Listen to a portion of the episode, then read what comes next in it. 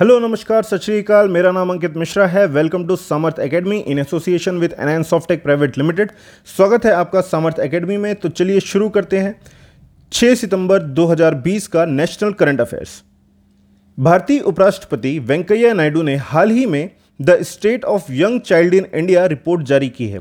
तो भारतीय उपराष्ट्रपति ने एक रिपोर्ट जारी की है, जिसका नाम है the state of young child in India इस रिपोर्ट के अनुसार भारत में छः साल से कम उम्र के लगभग 159 मिलियन बच्चे हैं।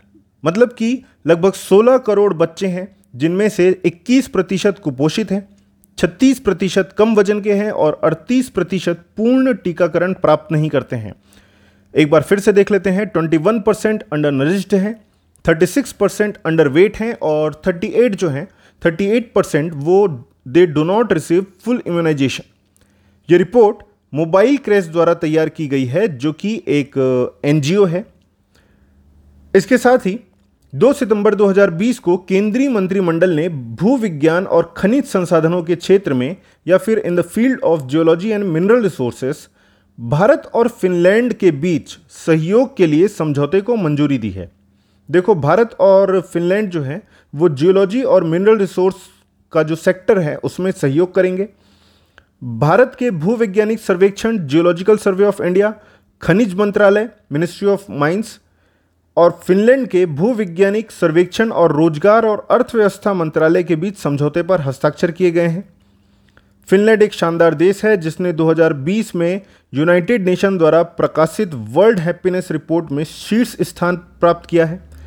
साथ ही यहाँ पर आयरन, कॉपर, निकल, गोल्ड इन सभी खनिजों का भंडारण है और भारत भी एक महत्वपूर्ण देश है खनिज की दृष्टि में। तो हमें उम्मीद है कि यह समझौता दोनों देशों के लिए लाभकारी होगा।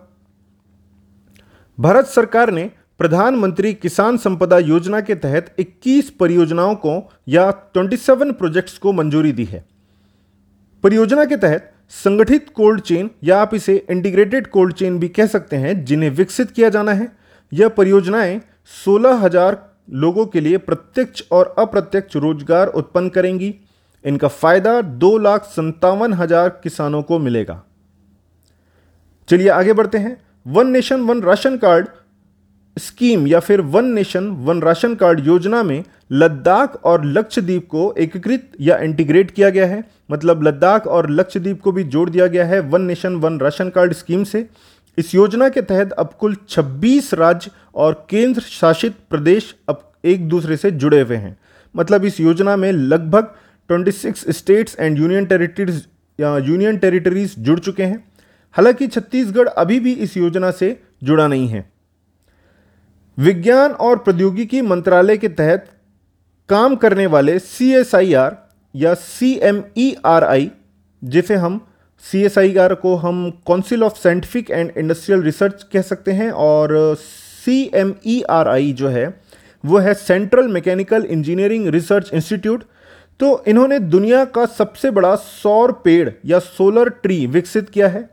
वृक्ष की स्वच्छ और हरित शक्ति की 12000 से 14000 इकाइयाँ या फिर 12000 से 14000 यूनिट्स के उत्पादन की वार्षिक क्षमता रखती है। मतलब ये जो सोलर ट्री है वो 12000 से 14000 यूनिट्स का प्रोडक्शन की जो क्षमता रखता है।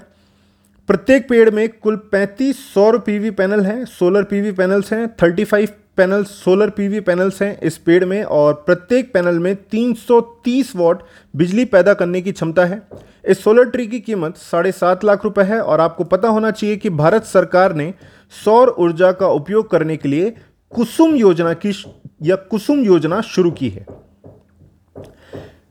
केंद्रीय वित्त और कॉरपोरेट मामले की मंत्री या union minister of finance and corporate affairs Shrimati Nirmala Sitharaman ने राज्यों के व्यापार सुधार कार्य योजना रैंकिंग के चौथे संस्करण का शुभारंभ किया है।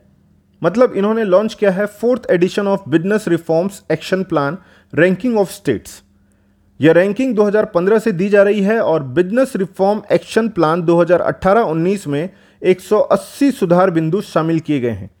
जो एकल खिड़की प्रणाली या सिंगल विंडो सिस्टम सूचना, श्रम, पर्यावरण आदि हैं। बिज़नेस रैंकिंग में आसानी के तहत या ईज ऑफ़ डूइंग बिज़नेस की रैंकिंग में शीर्ष तीन राज्य आंध्र प्रदेश, उत्तर प्रदेश और तेलंगाना है। हालाँकि हमारे छत्तीसगढ़ ने इस रैंकिंग में छठवां स्थान प्राप्त किया है। इस प्रकार Andhra Pradesh ease of doing business में शीर्ष पर रहा है। छत्तीस सॉरी शिक्षक दिवस के अवसर पर 5 सितंबर 2020 को राष्ट्रपति रामनाथ कोविंद द्वारा कुल 47 या सैंतालीस शिक्षकों को राष्ट्रीय पुरस्कार से सम्मानित किया गया है। तो शिक्षक दिवस शिक्षक दिवस जो है, हम सभी जानते हैं।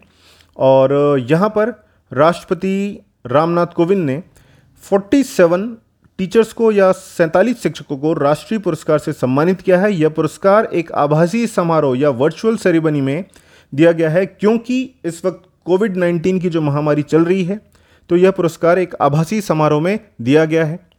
तो आपको अगर यहाँ पर याद रखना है तो सबसे ज़रूरी बात यह है कि इस साल 47 शिक्षकों को या सैंतालीस शिक्षकों को यह पुरस्कार दिया गया है। तो चलिए इसी के साथ आज का ये सेशन यहीं समाप्त करते हैं। इतने ही करंट अफेयर्स आपके लिए इंपॉर्टेंट हैं। तो इसके साथ ही चलिए समाप्त करते हैं आज का ये सेशन धन्यवाद, जुड़े रहिए सामर्थ्य के साथ।